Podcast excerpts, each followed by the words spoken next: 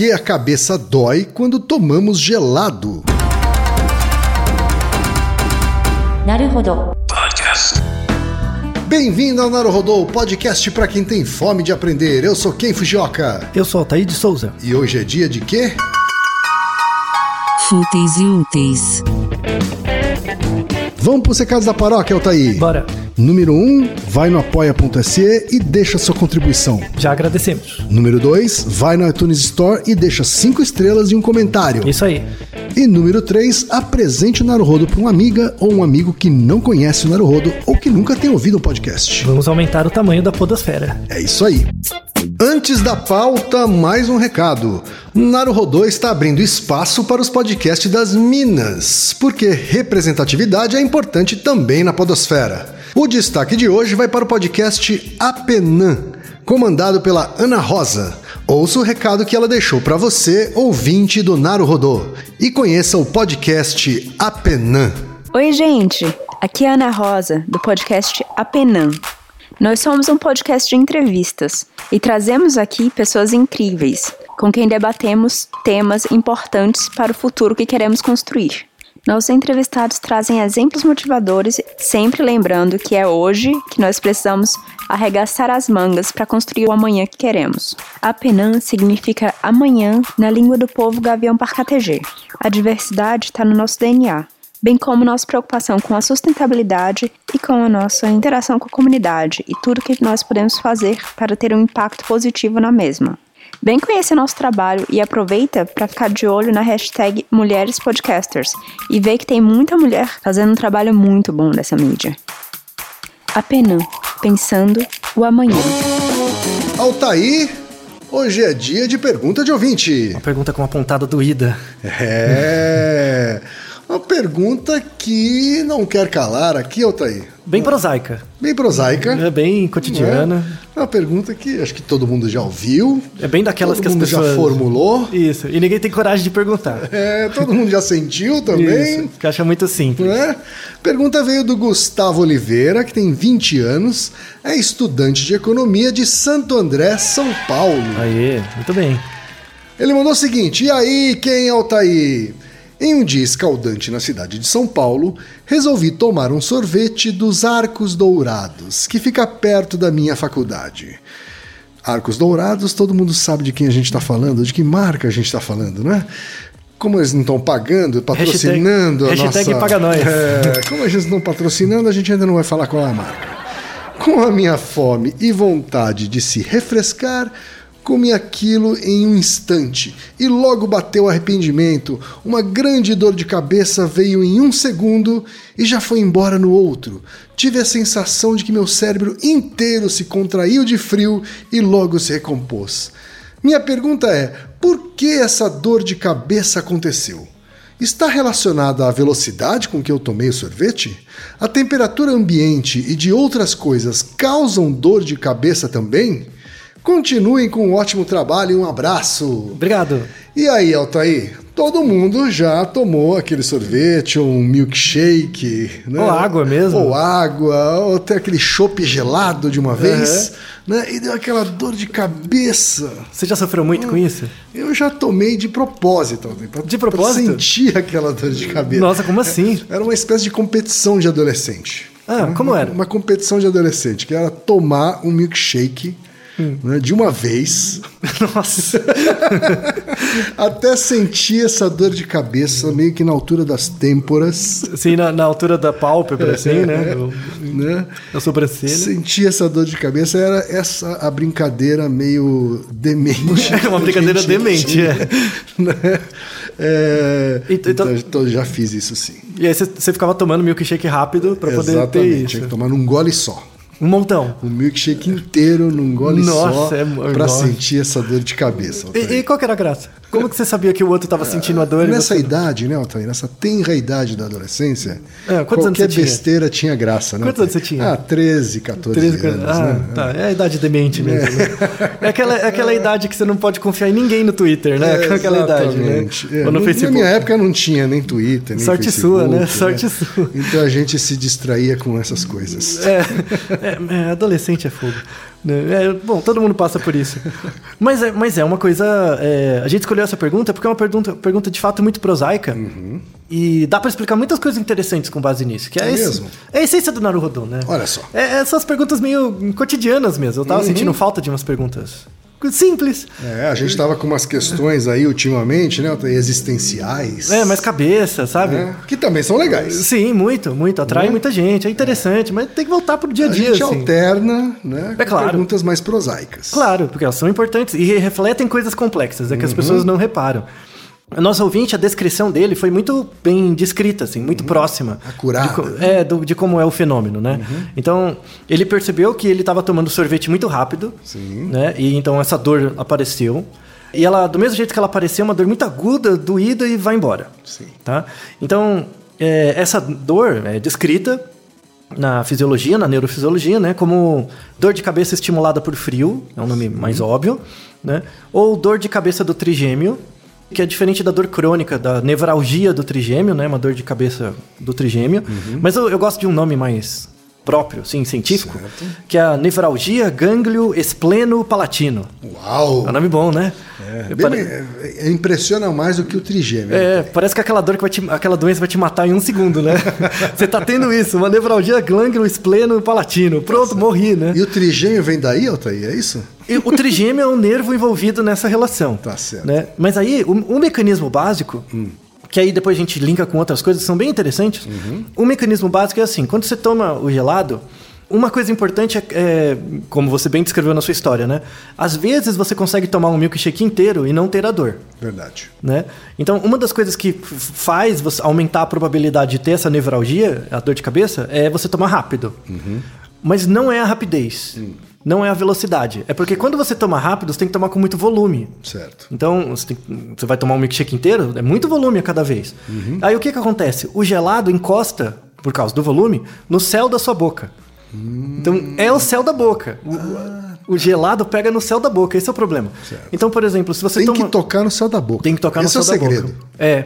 Então, para começar a responder a pergunta, uma coisa é separar essa nevralgia glândulo espleno palatino, que é essa dor rápida, Uhum. de um outro tipo de dor rápida e bem pontiaguda, assim, aguda, que é a sensibilidade do dente. Certo. Que às vezes você toma um copo de água gelada e dói o dente, Uhum. né? Dá um mesmo padrão de dor, que é uma dor rápida e passa rápido, Verdade. né? E é diferente, são mecanismos diferentes, não tem nada a ver uma com a outra. Uhum. Então, eu vou começar explicando uma mais simples, que é a dor do dente, Certo. tá? Então, geralmente você sente a, essa dor do dente, né? Uma dor de dente por sensibilidade, ela não afeta nenhum outro nervo trigêmeo e tal. Ela é ligada pelos nervos do próprio, da arcada dentária, Uhum. né? Geralmente, a parte branca do dente de fora, né? Ela é chamada esmalte, Sim. que é a substância mais dura do corpo. Por uma série de razões, como trauma, às vezes você bateu, o dente trincou, é, às vezes você escova muito forte, é, às vezes você tem bruxismo, a gente fez um episódio sobre bruxismo, né, que é quando você arranja o dente, bate. Às vezes você tem um uma, uma coisa que é chamada gengiva curta. A gengiva curta, ela, é- ela pode ser dada por periodontite, que é a inflamação da gengiva. Então a gengiva contrai. Ela pode ser dada por é, escovação muito forte também. Né? Aí essa ideia da gengiva curta, a, gengiva encolhe, aí o dente fica mais exposto. E o esmalte do dente é a parte externa, que é essa parte branca. Quando a gengiva não está bem aderida com o dente, ela sobra e aí fica um espaço. Às vezes você consegue olhar no seu dente quando você está com a gengiva curta. Parece que a- a- o esmalte acaba e fica uma, uma partezinha do dente que é um pouquinho menos branca. Né? E isso já não é mais o esmalte né, do dente, é a, é a chamada dentina. É uma exposição já da dentina, que é a parte interior. Certo. No esmalte do dente, você não tem é, nervo, gânglios nervosos, né? Você não tem estruturas nervosas. Mas na, na dentina você tem. Certo. E aí o que acontece? Quando o gelado entra em contato, os principais receptores da dentina, a dentina, por exemplo, não tem receptor de calor, quente ou frio, mas tem receptor de dor. Tá. Né? Então, quando passa uma substância fria, ativa o receptor de dor. E não de frio. Por exemplo, quando você está na rua e você sente um ar frio na sua pele, você tem receptores de temperatura, além dos receptores de dor. Então, só que como o vento, ele a rigor não machuca a sua pele, você só o que, o que a sua pele registra pelos receptores é, a- é a temperatura, né? No dente não, não faz muito sentido ter um receptor de temperatura, né? Mas faz sentido ter o de dor. Certo. Então qualquer variação de temperatura, às vezes para muito quente ou muito frio, dói o, o- o dente, né? Então, às vezes você está com uma cárie ou você está com uma- um dente trincado e aí você tem essa sensibilidade, tá? É, a célula, do, onde as células, né? Onde a que a gente chama de raiz do dente, né? Você tem a raiz do dente e tem os nervos. É, tem células que são chamadas de odontoblasto, né? E essas células, elas têm especificamente só receptores de dor, né? Elas não têm receptores de outros tipos, o que faz todo sentido evolutivo, né? Dado a- a- o aviso, né? Então, quando você sente dor por, por sensibilidade no dente, é, é um sinal de que você precisa tratar do dente. Né? Então a- a- as pessoas não dão bola, mas às vezes você ter um, um- uma cárie ou um, um dente trincado por muito tempo pode te expor a, infecções muito graves. Né? Tem alguns casos de infecções que atingem o cérebro e se tornam muito graves por conta de uma, de uma trincada de dente ou uma, é, ou uma cárie simples mesmo, né? É, ou às vezes o próprio tratamento. Então, às vezes você tem uma cárie e precisa fazer um tratamento de canal. Né? Em que eles, o, o dentista, no caso, ele, ele meio que retira os, os- o conteúdo né, do- das raízes do dente e às vezes substitui por uma prótese ou coloca algum, é, alguma, uma- alguma substância ali para manter a integridade física do dente, mas sem a, os nervos. Né? E é muito dolorido isso, enfim.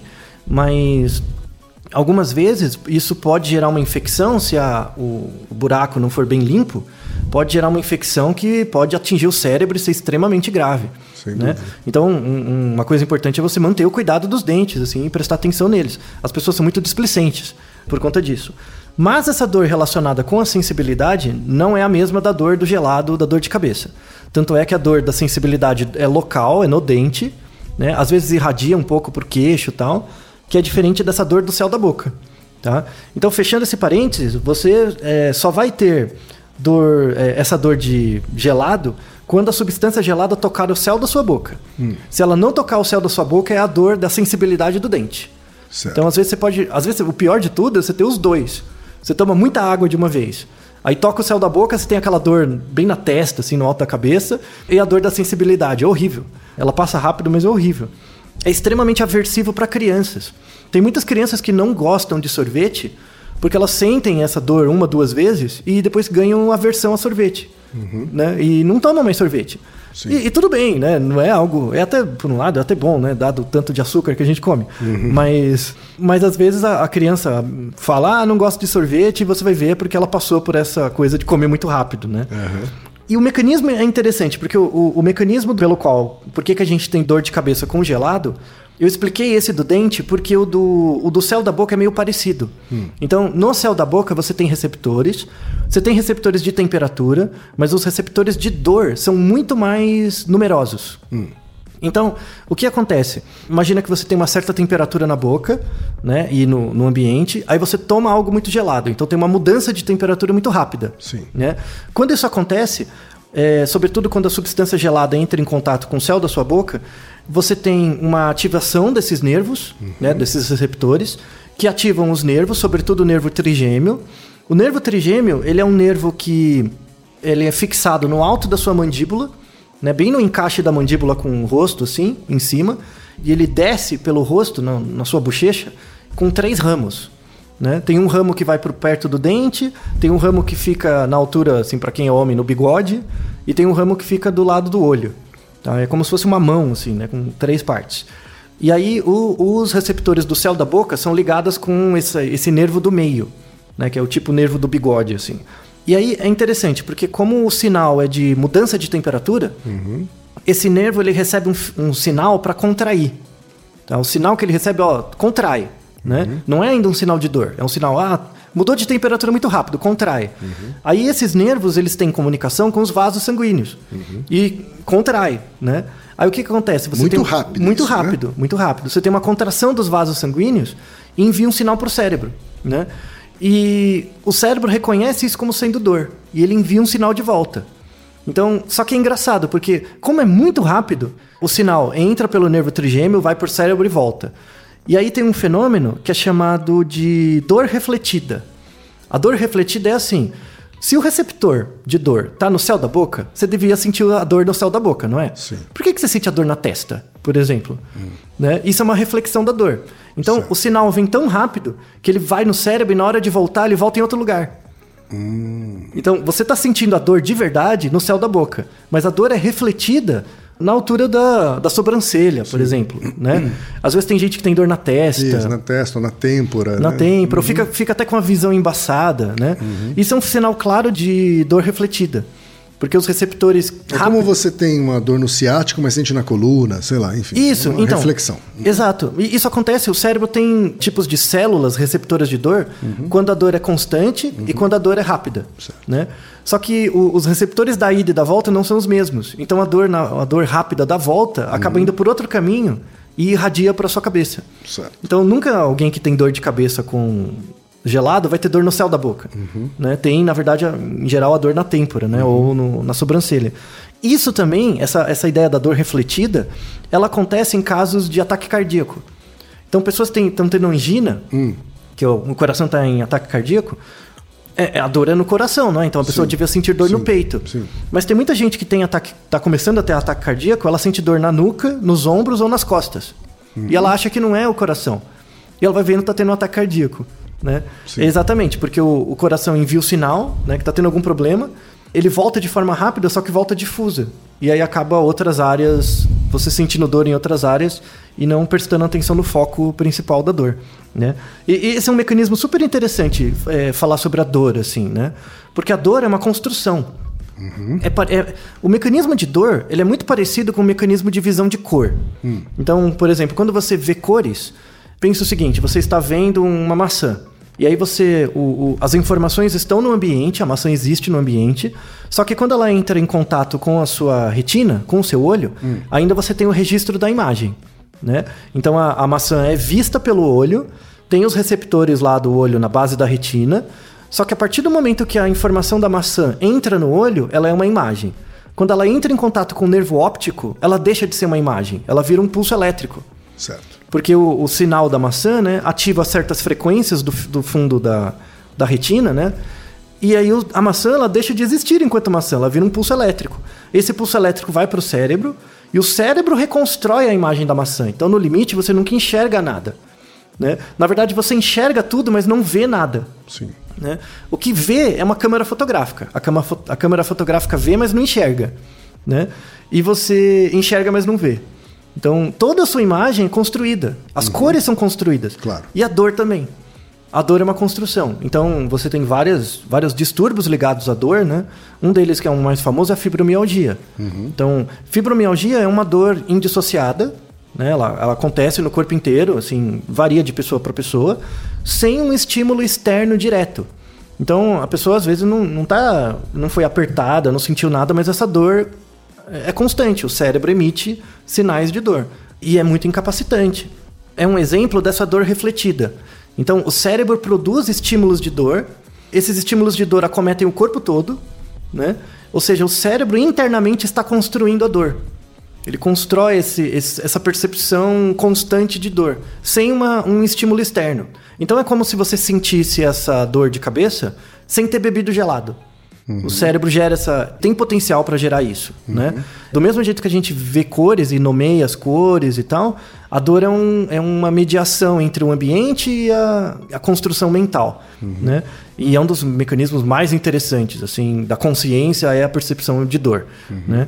E aí você tem a, a três tipos de dor. Né? A dor refletida, que é essa que eu falei, que a dor é registrada no lugar e vem para outro. Sim. Você tem a dor referida. A dor referida é quando ela é acurada. Ai, dói meu joelho. E é no de- joelho mesmo que E você é tá o joelho que tá machucando. Isso. E tem a dor radiada, que é o exemplo disso que você falou do ciático. Certo. Então, ah, tá nas costas, mas desceu pro pé, porque segue todo o nervo, né? Certo. E os três são mecanismos do cérebro. O, o cérebro, na verdade, você tem receptores externos, esses receptores enviam informação para ele. O, o feedback do cérebro é o que dá a percepção de dor, que pode ser um desses três tipos. Né? E aí, voltando na questão do gelado, né? Você já viu quem, por exemplo, quando você.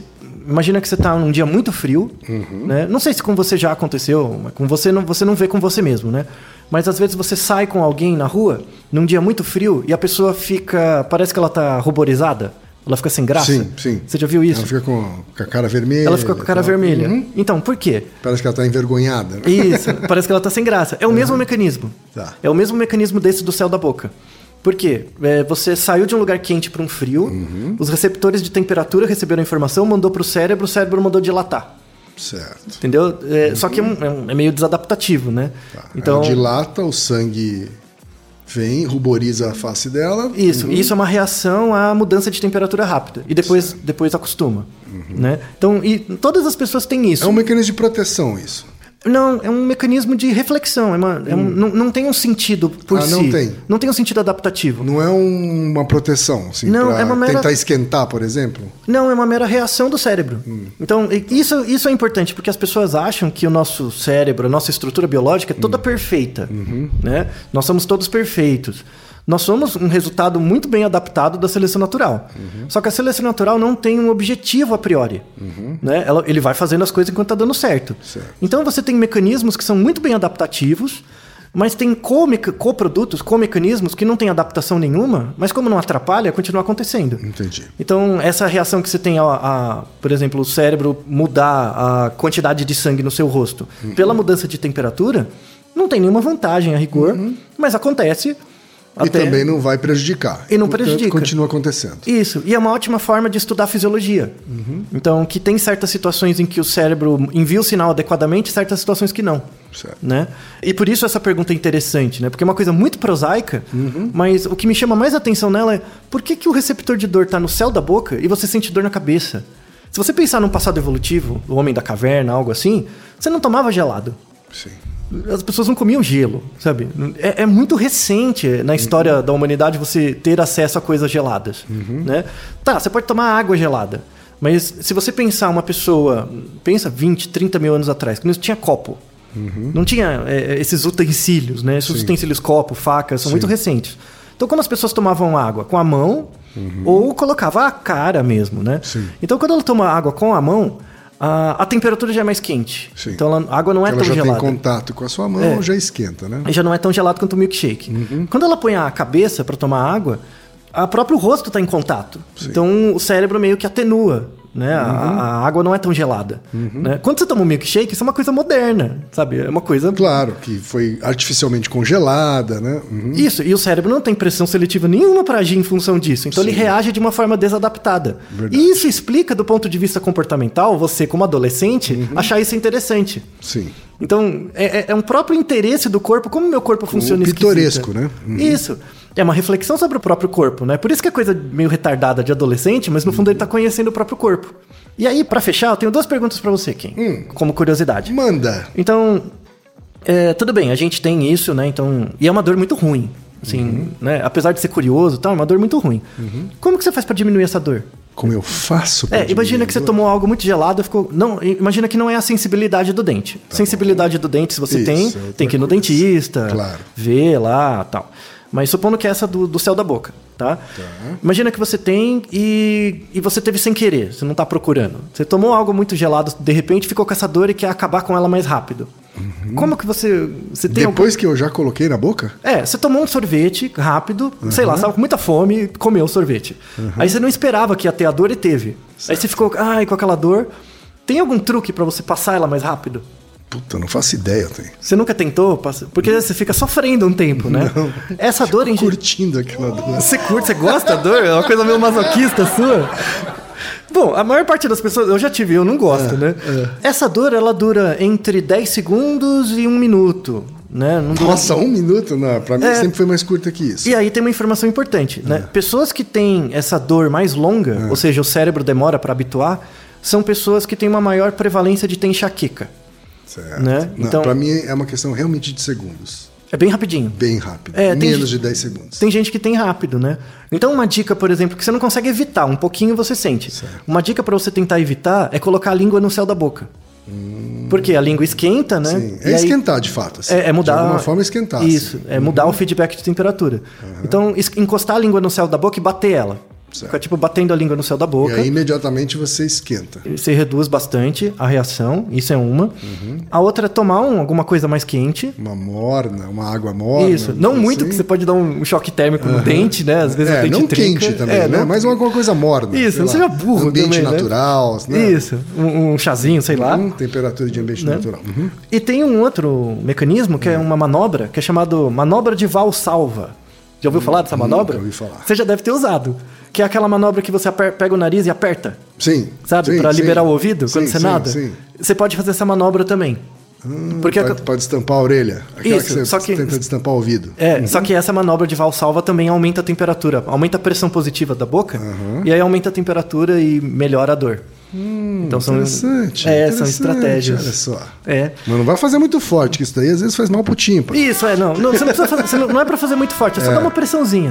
Já, já melhora bastante a- essa dor. Tá e não tomar certo. tão rápido, né? Aham, claro. E aí, uma última pergunta pra você. A gente já tem um episódio, um episódio sobre bocejo, que é o episódio sim, 41. Sim, seu, seu bocejo é contagioso. É contagioso. Por que, que ele é contagioso? Isso. Só que aí ficou uma coisinha sem responder, que agora a gente pode responder. Hum. Você acha que o bocejo ele tem um papel evolutivo? Hum. Muitos, muitos animais bocejam, né? Uhum. Então você vê gato, cachorro, muitos bichos, aves, Verdade. Uhum. muitas aves, muitos bichos bocejam, né? Mesmo sendo ele contagioso ou não, a despeito disso, por que, que a gente boceja? Por que Porque, por exemplo, tudo bem, boceja? eu sei que se você boceja, eu vou bocejar, tudo bem, tem uma certa Uhum. Certo, pareamento. certo. Mas por que, que a primeira pessoa bocejou? Rapaz, Eu- Imagina você sozinho, não tem ninguém pra você imitar. você, tô pensando, vou pensar aqui. Tá? Isso, Quando pense. eu tô bocejando, parece que eu tô liberando algum gás. Então, imagina que você tá sozinho Hum. e não tem nenhum estímulo externo pra te ativar, você boceja. Certo. E por quê? Então, parece que eu tô liberando algum gás. Isso, você expele ar, sim. Mas não é só ar, sabe assim? sei Então, você, você boceja quando tá com sono, Uhum. né? Mas tem alguma outra situação que você boceja também? Além de estar com sono? Você lembra? Além de sono, É. sono, além de sono, eu acho que quando eu tô com frio também. Frio, isso, muito bem, frio. Tá, então estamos chegando perto. O bocejo, ele é um mecanismo presente em várias espécies para mudar a temperatura do cérebro. A grande, a grande hipótese evolutiva é que assim, quando você. Imagina que você está num, num dia. Você está com sono.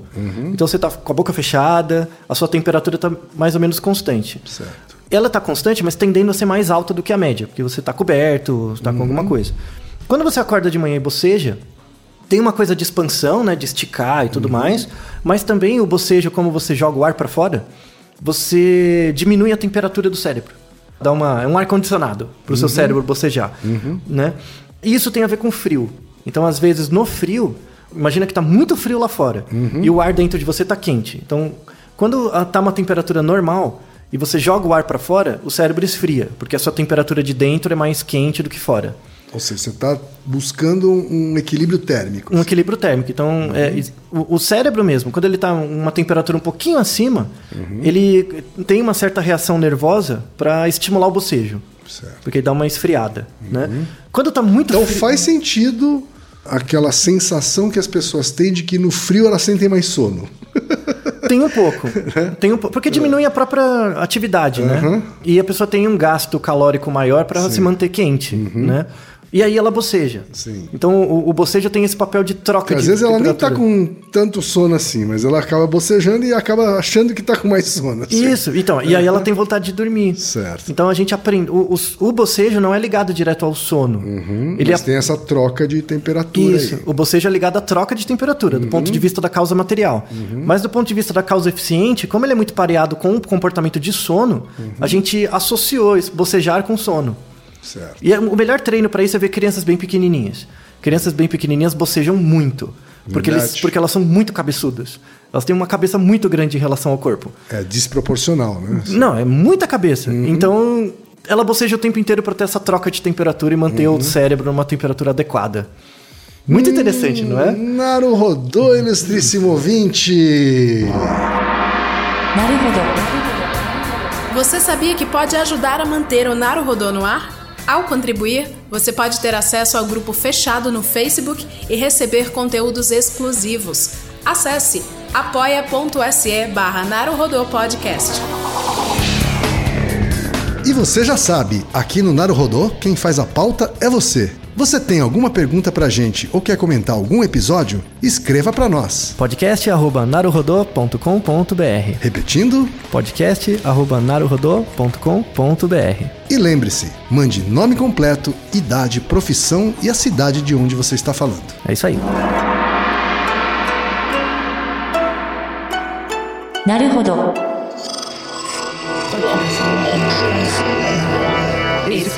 podcast é apresentado por b9.com.br.